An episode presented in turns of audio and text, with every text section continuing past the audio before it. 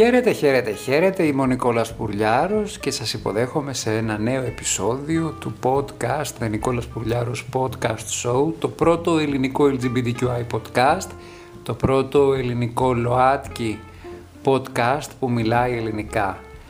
Η αλήθεια είναι ότι καθυστέρησα αρκετά να επιστρέψω, δύο εβδομάδες δεν έκανα εκπομπή, ήμουν απορροφημένος από διάφορα πράγματα τα οποία τρέχανε.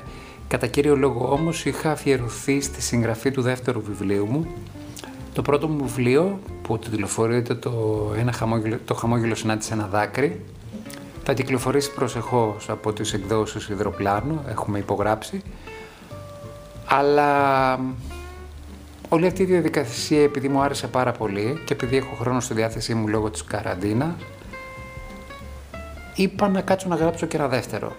Και η ιστορία με συνεπήρε και έγραφα πάρα πολλές ώρες και έγραψα πράγματα τα οποία με ταλαιπώρησαν, γιατί θέλω να είμαι καλός και γιατί είμαι καλός και γιατί θέλω να παραδίδω πολύ ωραία πράγματα στον κόσμο όταν αποφασίζω να κάνω κάτι. Έχω ένα υψηλό αίσθημα περφεξιονισμού και θα το εξηγήσω αυτό παρακάτω.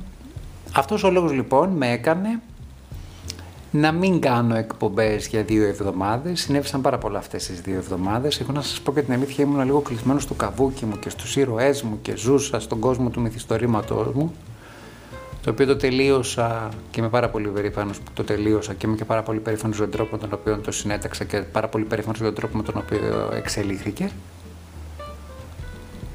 Και εχθές όταν μπήκε τελεία, όταν έγινε το δεύτερο editing, συντακτικά και από πλοκή μου, okay, πάντα είμαι βέβαιος ότι μου φεύγει κανά ναι, κανά και, κανά λάθος, κάπου κάπου. Αλλά εντάξει, θα τα διορθώσουμε και αυτά, ορθογραφικά, μικρά ορθογραφικά, μικρές ορθογραφικές αυλεψίες είναι. Σήμερα έκανα τη δύσκολη, πήρα τη δύσκολη απόφαση να μιλήσω λίγο προσωπικά.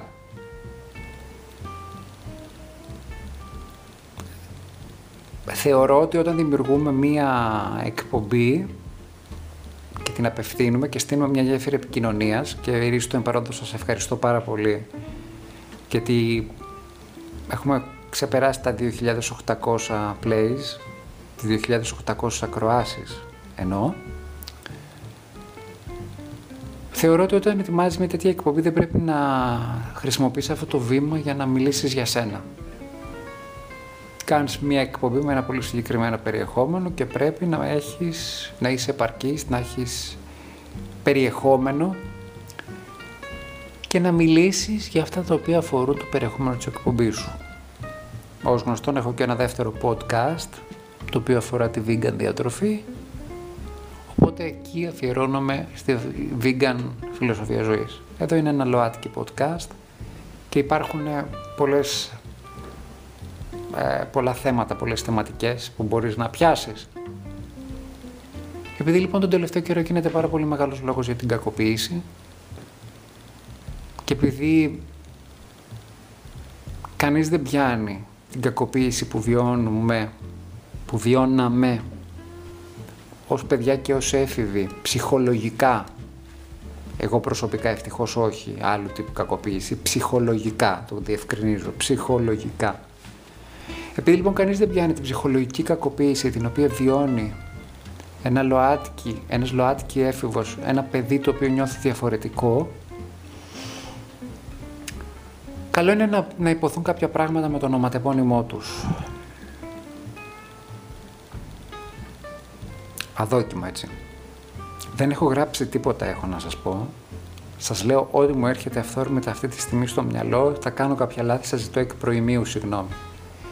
Καλά είναι λοιπόν να πούμε μερικά πράγματα με το όνομά τους.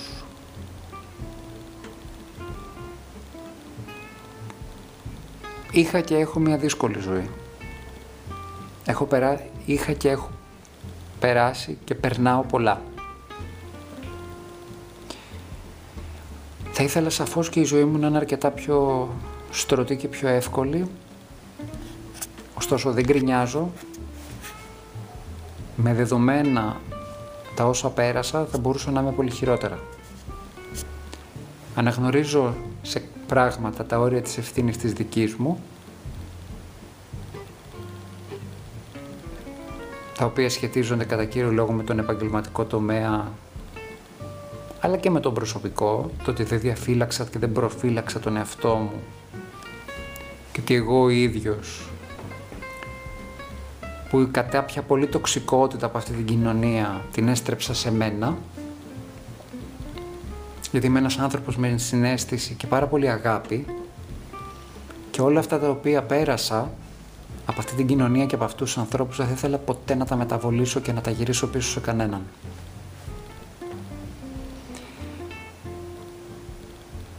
Όταν έγινα vegan, το υποστήριζα με ένα μεγάλο πάθος, χωρίς να προσπαθώ να, να πείσω κανέναν άλλον. Και κάποια στιγμή αναρωτήθηκα, ξέρω εγώ, πώς είναι δυνατό, ρε παιδί μου, να είσαι τόσο ακριβής, λεπτομεριακός, να τα ψάχνεις όλα, να παίρνεις ένα κουτί μπισκότα, ας πούμε, τα οποία γράφει ότι είναι vegan και να γυρίζεις να κοιτάξεις πραγματικά αν έχουν φινικέλαιο ή όχι.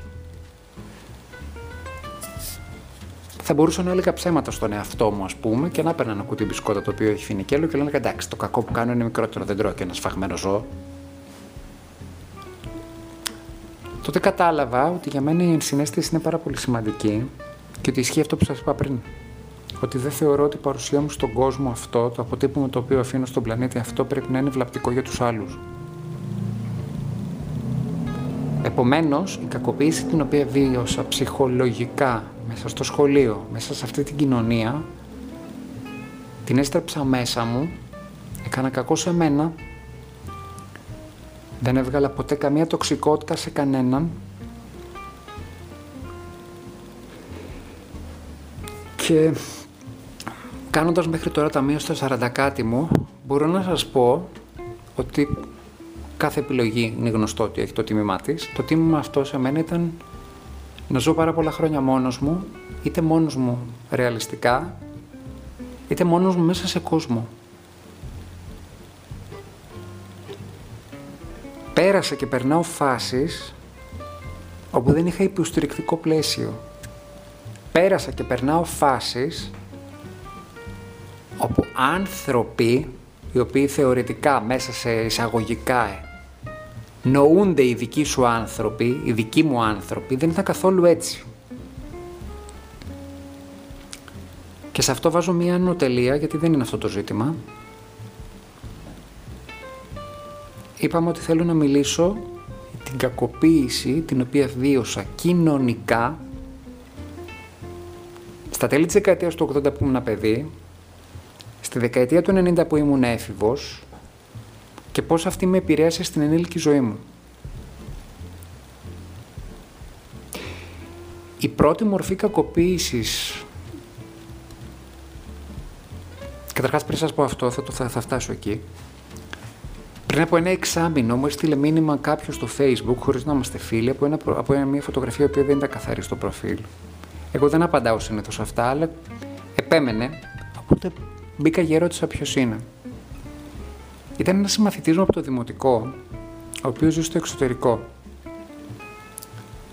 ο οποίος μου είπε, τυχαία βρήκα το προφίλ σου στο Facebook και ήθελα να δω αν είσαι καλά.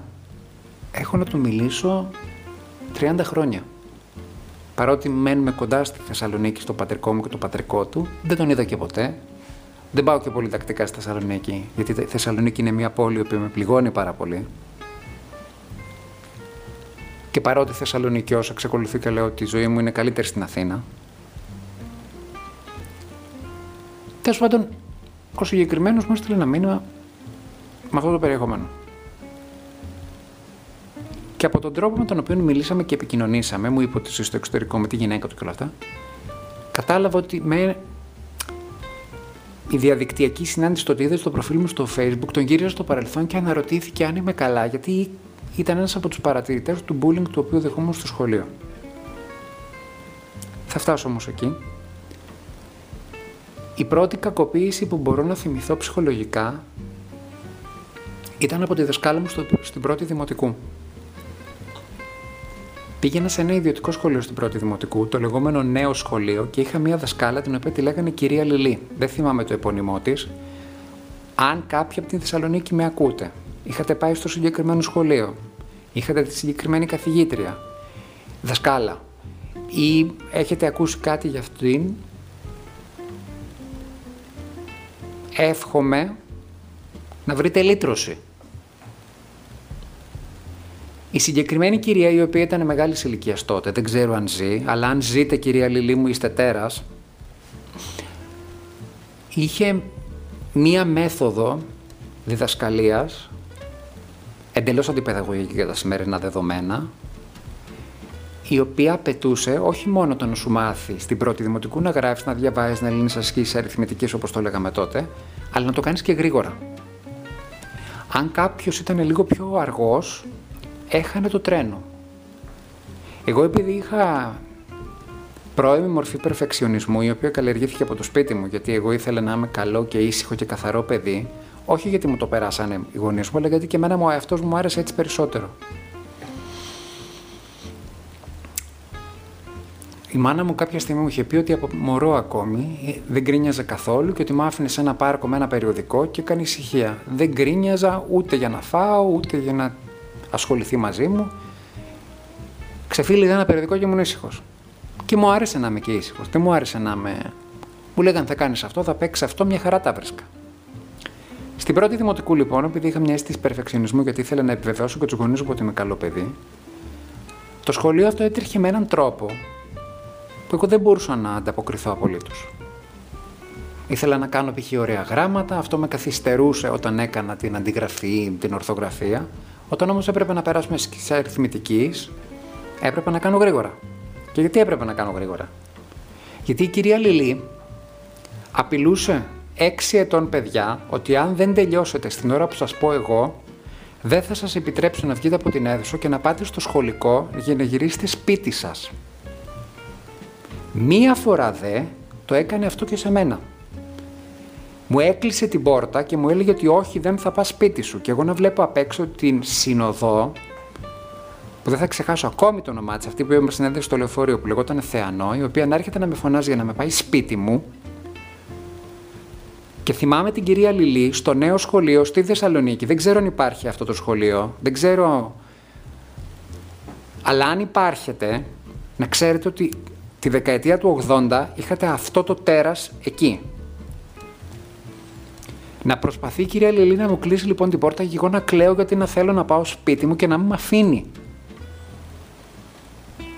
Και θυμάμαι μετά, μπορεί και να φοβήθηκε, δεν ξέρει πόσο θα, δεν θυμάμαι πόσο έκλαψα εγώ, να με αφήνει να φύγω και να με έρχεται η Θεανό μέσα στο σχολικό και να με αγκαλιάζει και να μου λέει παιδάκι μου δεν σ' άφηνε να φύγεις. Εγώ δεν ήθελα να συνεχίσω να πηγαίνω σε αυτό το σχολείο. Το γιατί πήγα σε αυτό το σχολείο και τι ακριβώς έγινε, δεν θέλω να σας το πω. Δεν είμαι... Αυτά είναι για άλλη. Υπάρχουν άλλες ιστορίες από πίσω. Το αφήνω αυτό προς το παρόν. Είπαμε, θα μιλήσουμε κοινωνικά σήμερα. Κατόπιν επιμονής της μητέρας μου, στη Δευτέρα Δημοτικού αλλάζω σχολείο. Πηγαίνω στο πενήντα ένα... το σχολείο, το δημοτικό της Κασάνδρου, το οποίο έχω να σας πω ότι το βλέπω κάθε φορά που πηγαίνω στη Θεσσαλονίκη και κάθε φορά που περνάω απ' έξω ανατριχιάζει η καρδιά μου. Τώρα, στα σαράντα κάτι μου. Στο σχολείο εκεί είχαμε μια άλλη δασκάλα, την κυρία Δώρα Καραβασίλη Χρυσικού. Αν ζείτε, κυρία μου, είστε τέρας. Αν είστε παιδιά, η εγγόνια της κυρίας Δώρας Καραβασίλη Χρυσικού, ήρθε η ώρα να μάθετε ποια ήταν η μάνα σας στο σχολείο, η γιαγιά σας, η θεία σας. Η κυρία Δώρα, κόρη στρατιωτικού παρακαλώ, έδερνε. Και φυσικά κάποιοι από εσάς, που μπορεί να με ακούτε και να γελάτε αυτή τη στιγμή, να πείτε εντάξει, τότε όλοι έδερναν. Εγώ όμως δεν ήθελα να φάω ξύλο. Ποια ήταν η κυρία Δώρα Καραβασίλη Χρυσικού, η οποία είχε δικαίωμα στο να χτυπάει? Ποια? Η κυρία λοιπόν τραβούσε αυτιά, χτυπούσε πίσω στο σβέρκο, προσέβαλε. Δεν θα ξεχάσω ποτέ, είχα μια συμμαθήτρια, να είναι καλά η κοπέλα, δεν ξέρω και τι απέγινε, δεν θέλω να πω το όνομά της, την οποία την κορόιδευε πως μασούσε τσίχλα. Το συγκεκριμένο άτομο μου προκαλούσε άγχος, γιατί σας επισημαίνω ότι ήταν και κόρη στρατιωτικού. Ήδη είχα αναπτύξει άγχος από την πρώτη δημοτικού με αυτά που μου είχαν συμβεί με την κυρία Λιλή, Το άγχος τη Δευτέρα Δημοτικού ήρθε με την κυρία Δώρα Καραβασίλη Χρυσικού. Ναι, επαναλαμβάνω το όνομά της. Και συνέβαινε το εξής. Μάθαινα ορθογραφία. Ξύπναγα νωρίτερα από τα υπόλοιπα παιδιά, με ξύπναγε η μαμά μου. Την ώρα που μου, τα, μου έδινε το γάλα μου και το πρωινό μου, καθόμασταν και γράφαμε την ορθογραφία. Και με, ένα τέταρτο μετά, γιατί το σχολείο από το σπίτι μου είναι δίπλα, ήταν πέντε λεπτά με τα πόδια κι ούτε. Όταν έγραφα την ορθογραφία, έκανα ένα-δύο λάθη, γιατί μου προκαλούσε άγχος. Και έκανε παρατήρηση στη μαμά μου και κάποια στιγμή της είχε πει ο μπαμπάς μου: «Μα γιατί δεν παίρνεις το τετράδιο να πας να τις δείξεις?» Και μου λέει: «Μα, μα θα πει ότι μήπως έχω, γράφω εγώ την ορθογραφία». Το τέρας αυτό, σε μια εποχή που εντελώς λανθασμένα η οικογένειά μας και οι γονείς μας κρίνανε, και η κοινωνία εν γέννη, τα παιδιά από το πόσα α, πόσα β είχαν σε αυτό το γαμημένο τον έλεγχο που δίνανε τότε, συγχωρέστε μου τη φόρτιση, προσπάθησε να με στιγματίσει και μου έβαλε ένα β στα καλλιτεχνικά, όπου δεν έκανε και τα καλλιτεχνικά, τα έκανε μια άλλη δασκάλα, γιατί λέει δεν έκανα καλά γράμματα. Η συγκεκριμένη κυρία κάποια στιγμή, δέκα με δεκαπέντε χρόνια μετά, είχε πάει στο μαγαζί της θείας μου, η οποία είχε καλλιντικά, είδε τη μάνα μου και της έκανε την «Αχ, τι καλά, είχατε ένα τόσο καλό παιδί».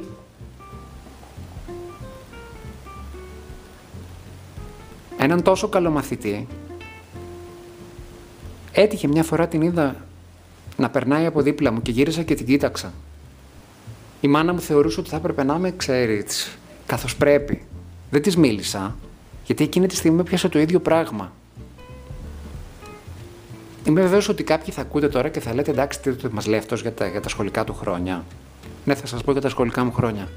Γιατί εγώ αυτή τη στιγμή έχω συσσωρευμένο υπερβολικό άγχος, το οποίο ήρθε και κούμπωσε και με τα άγχη της εφηβικής μου ζωής και της ερωτικής μου ταυτότητας, το οποίο με κατατρέχει ακόμη και τώρα.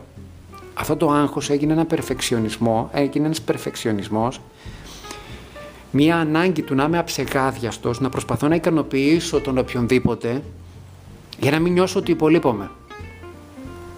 Τότε ξεκίνησαν όλα αυτά.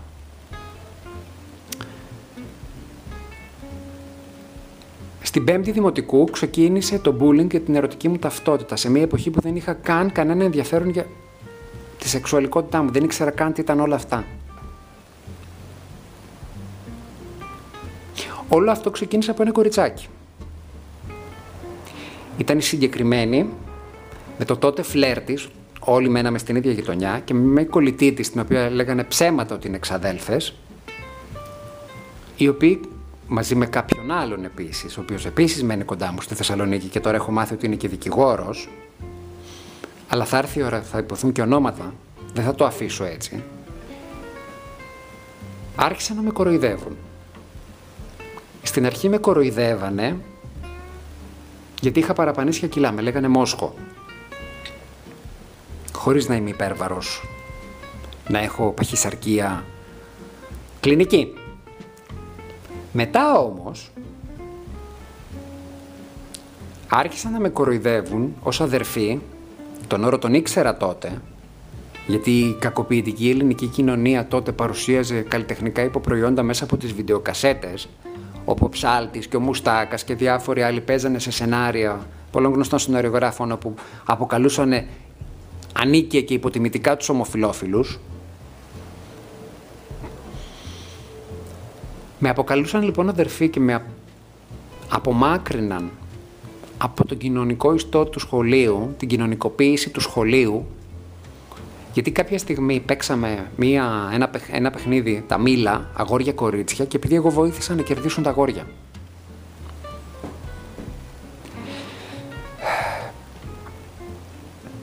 Και έκτοτε ήμουν η αδερφή, ο μόνος στο πεντηκοστό πρώτο δημοτικό σχολείο. Ταυτόχρονα από πίσω υπήρχαν κι άλλα, ότι δεν είσαι καλός στο ποδόσφαιρο, αλλά δεν είσαι αρκετά αρσενικό, αλλά επειδή εκείνη την εποχή ξεκίνησαν να είναι πολύ δημοφιλές στο μπάσκετ, γιατί εγώ ήμουν παιδί της δεκαετίας του Eurobasket ογδόντα επτά, και επειδή εγώ ήμουν ψηλός και ήδη είχα κάνει, ήμουν και σε μια ομάδα μπάσκετ, επειδή ήμουν καλός στο μπάσκετ, μετά άρχισε το bullying γιατί είμαι καλός στο μπάσκετ. Ότι όχι, εσύ δεν θα παίξεις γιατί βάζεις καλάθια, όχι γιατί είσαι πολύ μαχητικός. Δεν είναι το μπάσκετ αρκετά αρενοπό αγώνισμα, δεν ξέρεις ποδόσφαιρο. Και επειδή εγώ ήμουν ήρεμο και καλό παιδί, και ήρεμος και καλός άνθρωπος είμαι και τώρα, δεν μπήκα ποτέ στη διαδικασία να μαλώσω, να τσακωθώ με κανέναν. Σε μια εποχή που η κοινωνία, η κοινωνία η εξωσχολική μου, πίστευε ότι τα αντράκια και τα αγοράκια της ηλικίας δέκα με έντεκα ετών, όπως ήμουν εγώ τότε, θα έπρεπε να αντιμετωπίσω και να λύνω τις διαφορές μου με το ξύλο και την επίθεση.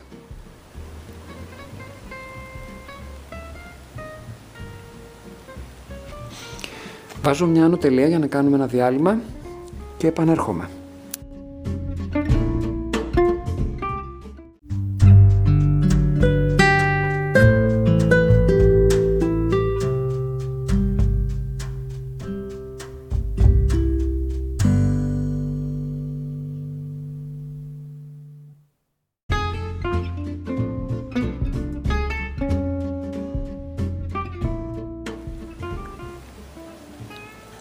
Κάποια στιγμή, να σας πω την αλήθεια, όταν με έψαξε αυτός ο παλιός συμμαθητής, ο οποίος ήξερε ότι διένα το bullying από την σχολική μου κοινότητα, έψαξα στο Facebook να βρω παλιούς συμμαθητές από το δημοτικό.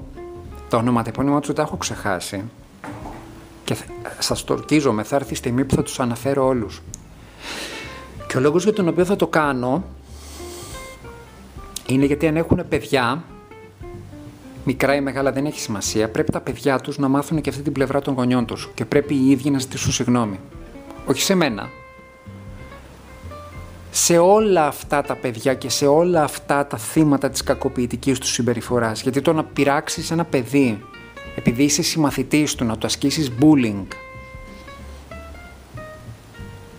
δεν είναι αθώα πράξη μιας παιδικής ηλικίας η οποία τότε ήταν κάπως. Υπήρξε κι άλλος συμμαθητής μου, ο οποίος ήθελε να με δείρει. Και ήθελε να με δείρει γιατί εγώ ήξερα καλύτερα την ιστορία από αυτόν. Το μάθημα τότε που το λέγαμε απ' έξω, παπαγαλιστή. Και δεν θα ξεχάσω ποτέ μία Παρασκευή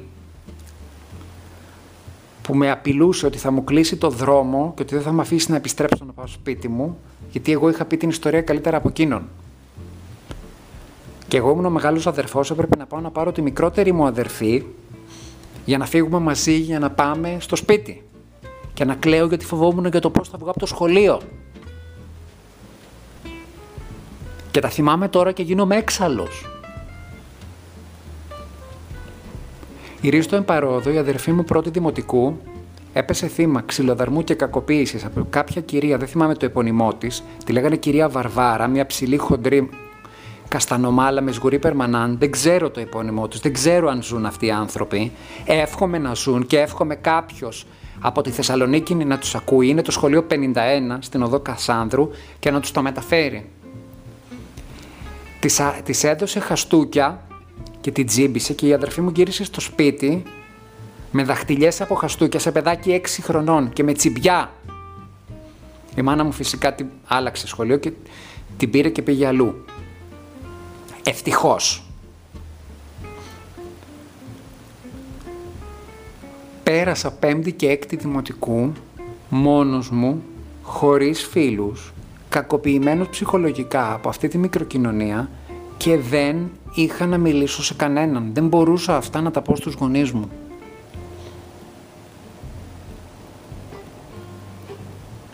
Και για να μην λέμε ψέματα,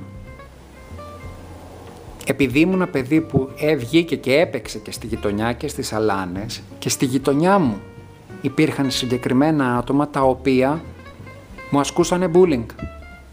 Μπορώ να θυμηθώ δύο κοπέλες. Μία ΔΕΗ ήταν παιδί χωρισμένων γονιών, η οποία με κορόιδευε και μου λέει «Γιατί κουνάς τον κόλο σου έτσι?» Και αυτή μένει στη Θεσσαλονίκη, περίπου στην ίδια γειτονιά ελπίζω. Και αυτήν στο όνομα θα αποκαλυφθεί. Όλα θα τα πω. Ήμουνα σε μια κοινωνία ανάμεσα σε κόσμο και ήμουν απομονωμένος.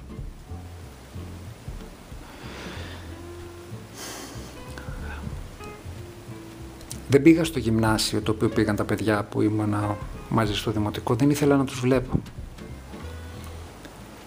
Τα γυμνασιακά χρόνια ήταν λίγο καλύτερα. Αλλά το γεγονός ότι ήμουν ήσυχο παιδί, ήθελα να διαβάζω, μου άρεσαν πάρα πολύ τα αγγλικά, αυτομάτως με κατέταξε στην κατηγορία φλωράκι. Ήμουνα μαθητής του δεκαεπτά δεκαοκτώ. Υπήρχαν κάποιοι οι οποίοι ήταν καλύτεροι από μένα, του είκοσι, οι οποίοι με αποκαλούσαν σκράπα. Λες και το να είσαι μαθητής του δεκαοκτώ ήταν το να είσαι σκράπας. Σε θυμάμαι και σένα, αγαπητέ συμμαθητή του γυμνασίου, και το δικό σου όνομα θα αποκαλυφθεί. Δεν ξέρω αν ζεις στη Θεσσαλονίκη. Κάποια στιγμή είχα μάθει ότι είχες μια καλή εξέλιξη στην καριέρα σου. Ήσουν σε μια σχολή, δεν ξέρω αν είσαι. Αλλά και το δικό σου όνομα θα βγει. Με αποκάλυψες σκράπα γιατί νόμιζες ότι μπορούσε, επειδή ήμουν ήσυχο άτομο και δεν είχα διάθεση να, να στήσω καυγά ή να μαλώσω ή να, να κάνω το οτιδήποτε. Υπήρξε κάποιος ο οποίος ερχόταν από πίσω μου και με χτύπωσε στην πλάτη εν ώρα μαθήματος και οι καθηγητές δεν κάναν τίποτα. Στη Δευτέρα Γυμνασίου είχα έναν μαθηματικό, τον κύριο Φουλίδη, ο οποίος προκαλούσε άγχος, ακόμη και από τον τρόπο με τον οποίο σε κοιτούσε.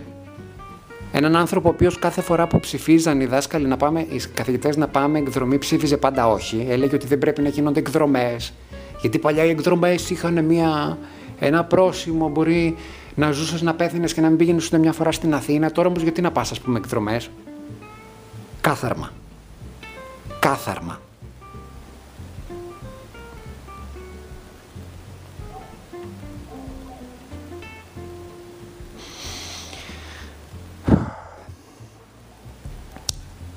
Ούτε στο γυμνάσιο είχα πολλούς φίλους. Πολύ λίγους, για την ακρίβεια. Το ότι ήμουν καλός στο μπάσκετ, όπως σας είπα, ήταν μείον. Δεν με παίρνανε γιατί έβαζα καλάθια, ήμουν μαχητικός. Κάποιες φορές όταν αναγκαζόταν ένας γυμναστής, αναγκαζόταν κάποιος γυμναστής και με έβαζε σε ομάδες να παίξουν, οι άλλοι δεν τις ανασχετούσαν. Και φυσικά επειδή δεν τις ανασχετούσαν γιατί εγώ ήμουν καλός στο μπάσκετ, το γύριζαν αλλού.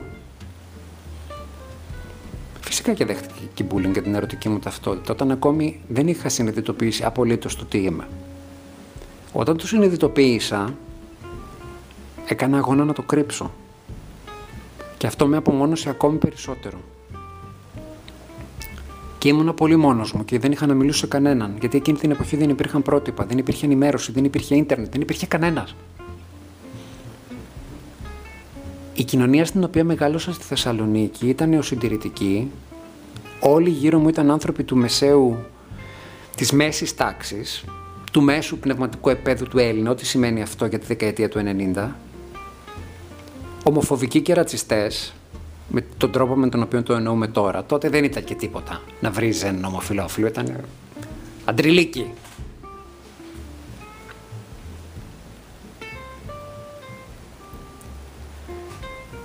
Όταν πήγα στο Λύκειο, συνειδητοποίησα και είδα στον εαυτό μου ότι είχε μια ροπή προς τις σκοτεινές προσωπικότητες. Άρχισα να διαβάζω για τον Κέρτ Κομπέιν, με γοήτευε ο Τζιμ Μόρισον. Δεν έβρισκα κανένα νόημα στη ζωή.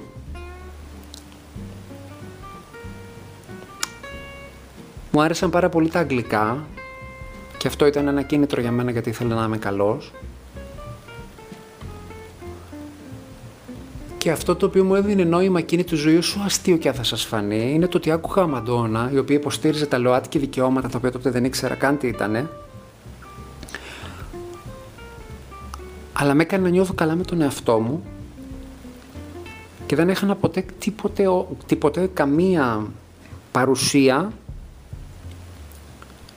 Δεν, δεν, δεν, οπότε μου δινόταν ευκαιρία πάντως στην τηλεόραση.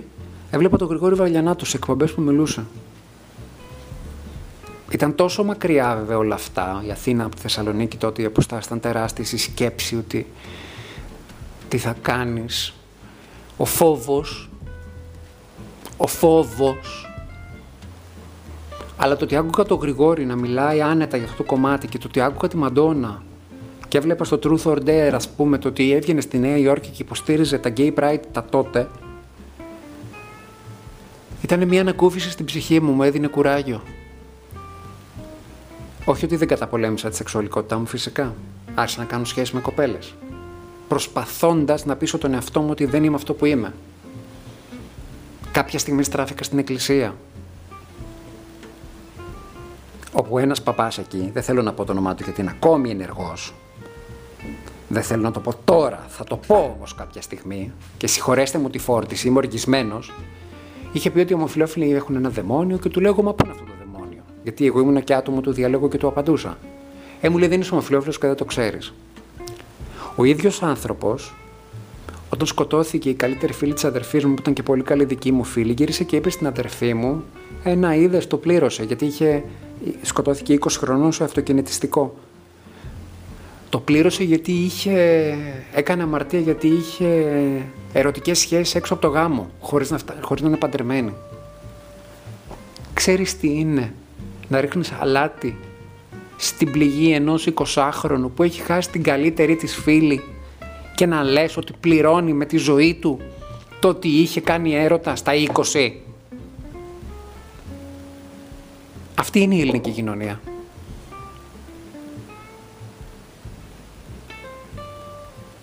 Όσοι γελάτε και θεωρείτε ότι όλο αυτό δεν έχει καμία σχέση με αυτό που συμβαίνει έξω, έχω να σας πω ότι έχει πάρα πολύ μεγάλη σχέση.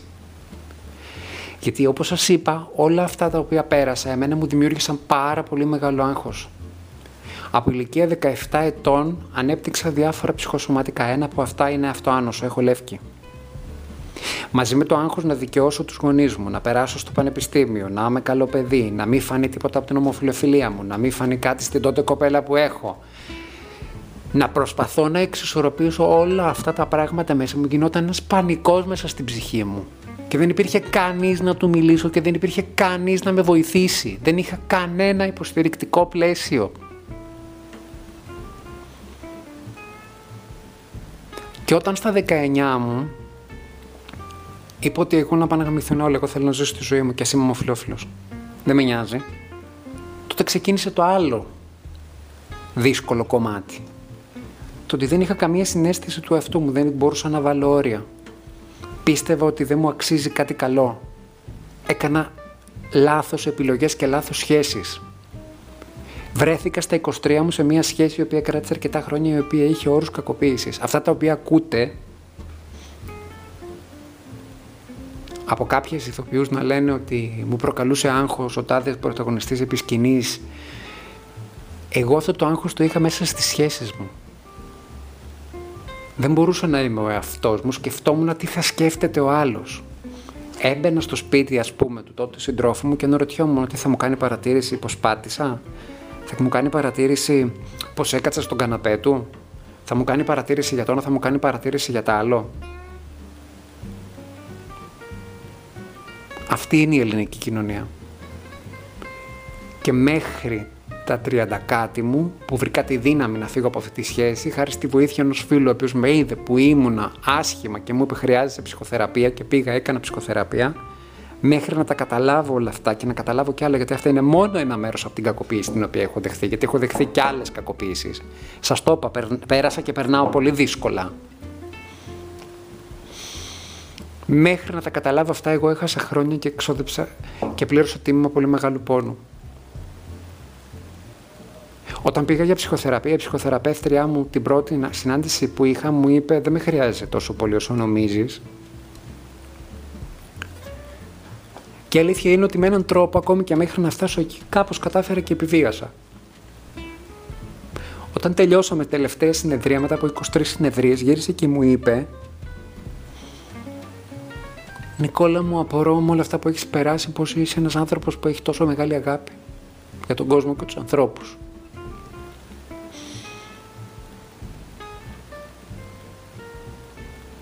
Και επειδή η κοινωνία αυτή είναι υποκριτική και κακοποιητική, έχω να σας πω ότι ο σχολιασμός μου απέναντί μου και απέναντι σε όλα τα άτομα τα οποία μπορεί να έχουν κάποιο τύπου διαφορά,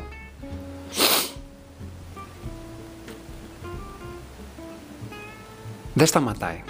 Όπως σας είπα, όταν ήμουν πιο μικρός, με σχολιάζανε γιατί ήμουν πιο παχουλός. Τώρα που είμαι αδύνατος, με σχολιάζουν γιατί είμαι αδύνατος.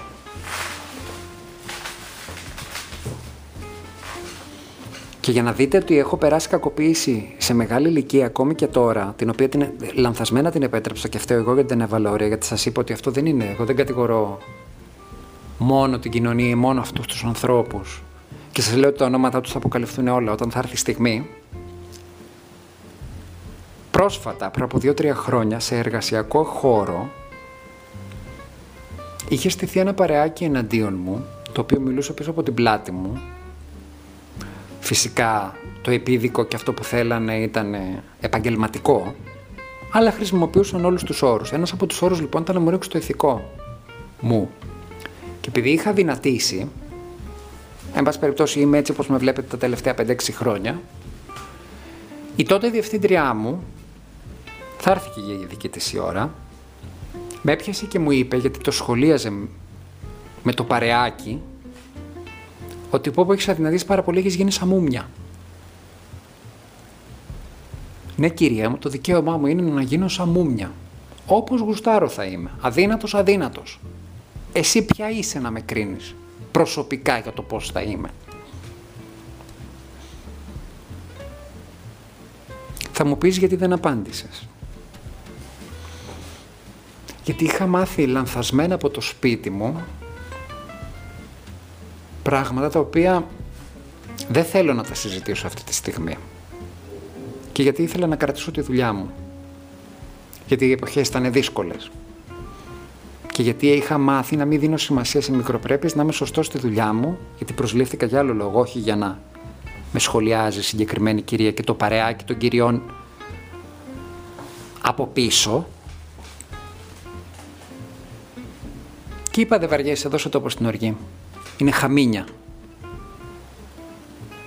Φυσικά εννοείται ότι από πίσω από αυτό υπήρχε και υπονοούμενο για την ερωτική μου ταυτότητα. Το οποίο βέβαια δεν ήταν.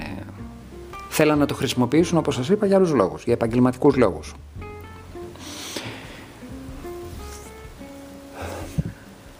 Κάποια στιγμή πριν από δύο χρόνια, τελευταία φορά πήγα στη Θεσσαλονίκη, μου είχε πει η μαμά μου για μία γειτόνισσα.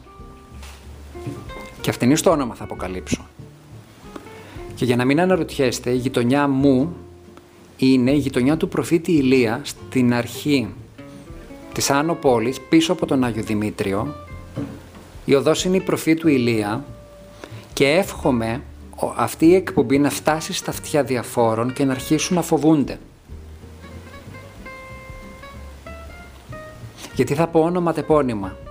Η συγκεκριμένη κυρία λοιπόν έπιασε μια ξάδερφη του πατέρα μου που έκανε παρέα με τη μάνα μου και γύρισε και είπε στην ξάδερφη, για να το πει στη μαμά μου, ότι αυτό το παιδί πρέπει να το πάνε σε γιατρό, έχει πολλές θηλυκές ορμόνες. Θα σε συναντήσω, κυρία μου. Μένουμε σε διπλανές πολυκατοικίες, την έχω φυλαγμένη. Και αυτό το οποίο λέω τώρα θα στο πω και κατά πρόσωπο. Όπως επίσης, δεν θα ξεχάσω την έκρηξη που έγινε μέσα μου στο καλοκαίρι της πέμπτης δημοτικού. Αυτή η πέμπτη δημοτικού μου είχε μείνει στο μυαλό μου. Κάναμε διακοπές σε ένα συγκεκριμένο μέρος στη Χαλκιδική.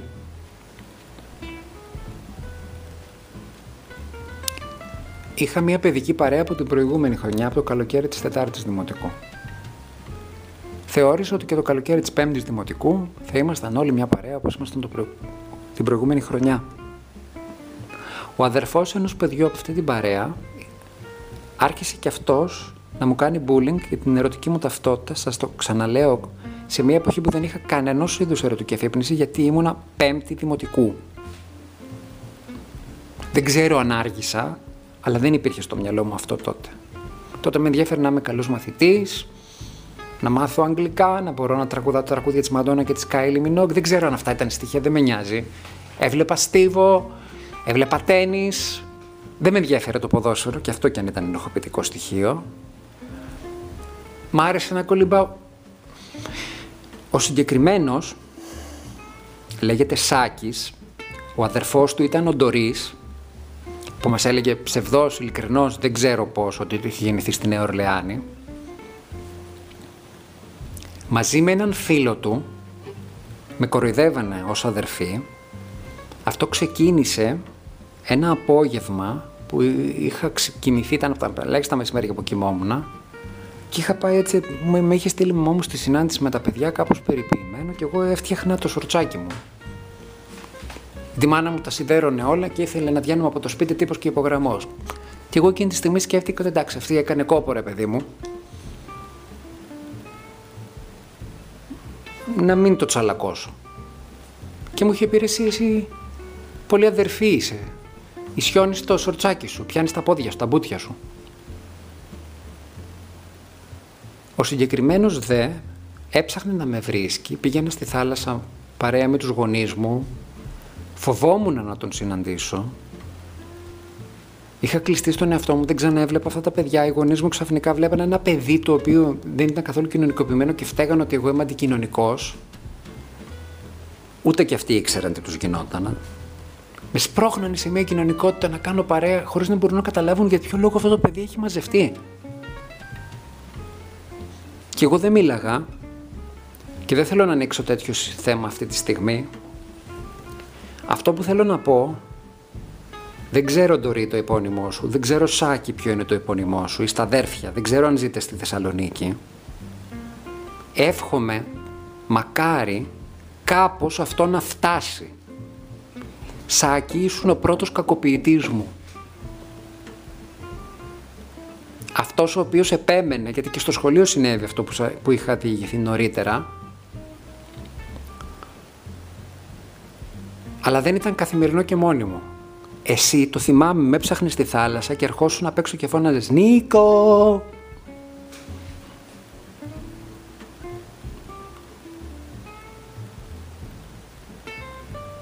Έβγαινα από την παραλία δίπλα στη μαμά μου, δίπλα στον μπαμπά μου, γιατί φοβόμουνα. Και αν τα πεις τώρα αυτά σε κάποιον αυτής της ηλικίας των γονέων μου, ενδεχομένως σε κάποιο συνομιλικό μου, θα πει και τι έγινε, έπρεπε να δείρεις, έπρεπε να πλακωθείς. Γιατί εγώ δεν γούσταρα να πλακωθώ, γιατί δεν είμαι τέτοιος άνθρωπος.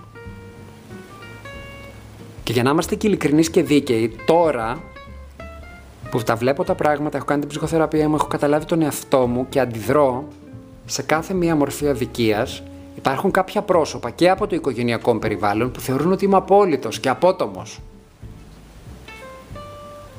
Και ότι το παίζω, υπεράνω, ότι είμαι νάρκισσος. Δεν θέλω να μιλήσω για αυτά περαιτέρω τώρα.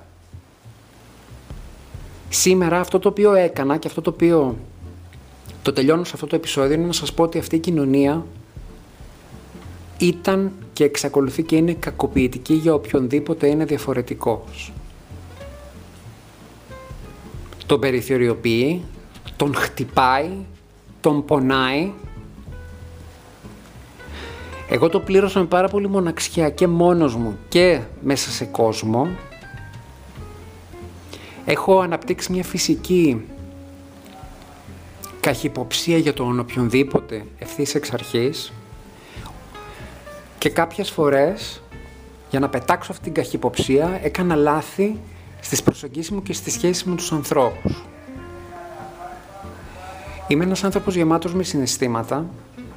Ευτυχώς η ψύχα της ζωής μου είναι συγκεκριμένοι άνθρωποι που ξέρω ότι με αγαπάνε. Ο Νίκος Οδρίβας, η Βίλη Κουτζουφλιανιώτη, η φίλη μου η Μαρία, της οποίας δεν αναφέρω το επώνυμο γιατί δεν ζει στην Αθήνα και δεν της αρέσουν τα social media, δεν θέλει δημοσιότητα.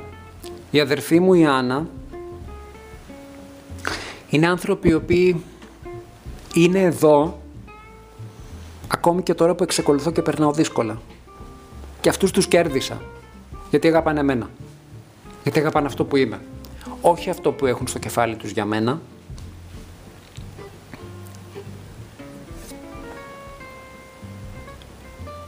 Ο λόγος για τον οποίο βγήκα και τα είπα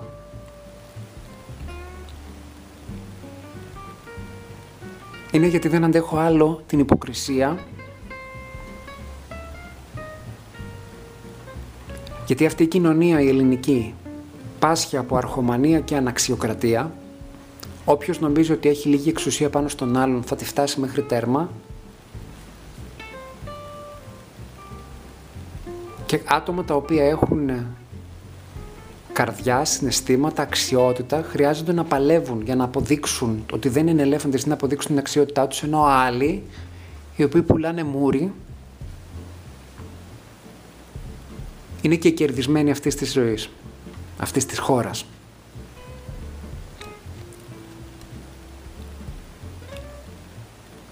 Αυτά περνούσαν τα παιδιά στα τέλη της δεκαετίας του ογδόντα και οι έφηβοι τη δεκαετία του ενενήντα. Και επειδή έχει τύχει να το συζητήσω με ένα άτομο από το οικογενειακό περιβάλλον, κάποια στιγμή γύρισε και είπε: εντάξει, εσύ υπερευαίσθητος. Το ότι αντιδράς στον άλλον όταν σου πατάει τον γκάλο, όταν σε πονάει τόσο πολύ, σου λέει: ε, εντάξει, εσύ φταίς γιατί ήσουν υπερευαίσθητος. Αν κέρδισα κάτι από αυτή την ιστορία, είναι ότι απέκτησα πολύ μεγαλύτερη συναίσθηση. Ότι με έκανε πολύ πιο πλούσιος συναισθηματικά, ότι μπορώ να δω πολλές ιστορίες, να δω τι κρύβεται πίσω από πολλές ιστορίες στη ζωή μου, να διαβάσω συμπεριφορά ανθρώπων, και αυτό μου έκανε καλό στην τέχνη μου. Το πρώτο μου βιβλίο, και σας διαβεβαιώ ότι αυτό το οποίο κάνω τώρα δεν είναι γιατί θέλω να πουλήσω βιβλία, το βιβλίο μου δεν κυκλοφορεί τώρα για να πάτε να το αγοράσετε, θα κυκλοφορήσει μελλοντικά.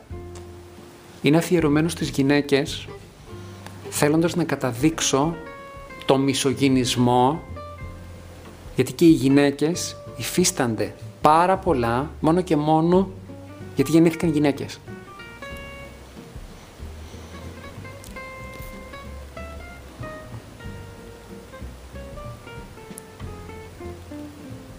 Όλο αυτό μου έδωσε δύναμη. Μέχρι πρότινος το έκανα στις ταινίες μου. Τώρα τα κάνω στα βιβλία μου, στα μυθιστορήματα που γράφω. Αυτό που ξεκινάω σήμερα δεν θα τελειώσει εδώ. Θα έρθει η στιγμή που θα υποθούν ονοματεπώνυμα. Οι κακοποιητές μου όλοι θα δουν το όνομά τους και το επώνυμό τους, όσους, όσον θυμάμαι το επώνυμο, να γνωστοποιείται.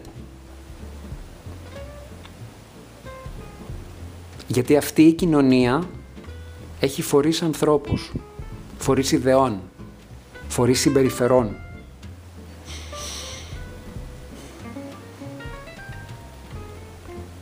Αντιδρώ στην ομοφοβία, αντιδρώ στο ρατσισμό, γιατί τον έχω ζήσει στο πετσί μου. Και για να είμαι και ειλικρινής, ακόμη και τώρα στη ΛΟΑΤΚΙ κοινότητα δεν είμαι η πεμπτουσία της. Είμαι πάλι off. Γιατί είμαι συναισθηματικός, γιατί πιστεύω στη μονογαμία, γιατί δεν έχω κανένα application σχέσεων, γιατί δεν είμαι πρόβατο να με ποδηγετήσει μια συγκεκριμένη πολιτική ομάδα. Γιατί και μέσα στην ΛΟΑΤΚΙ κοινωνία με έχουν αποκαλέσει φλόρο, έχω να σας πω.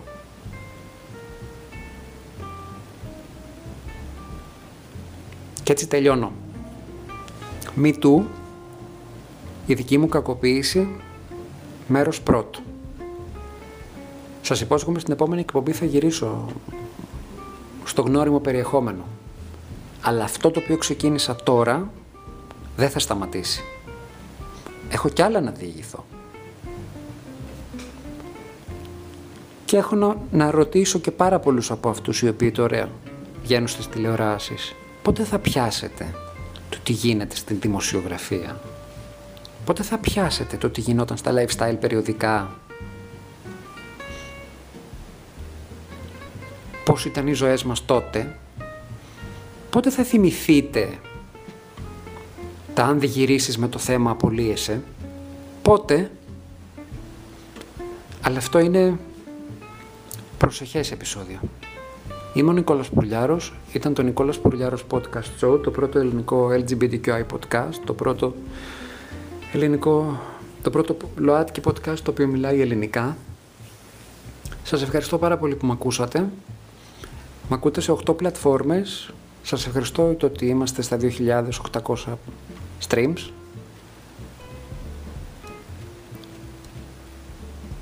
Αυτή τη στιγμή νιώθω λύτρωση. Σας ευχαριστώ.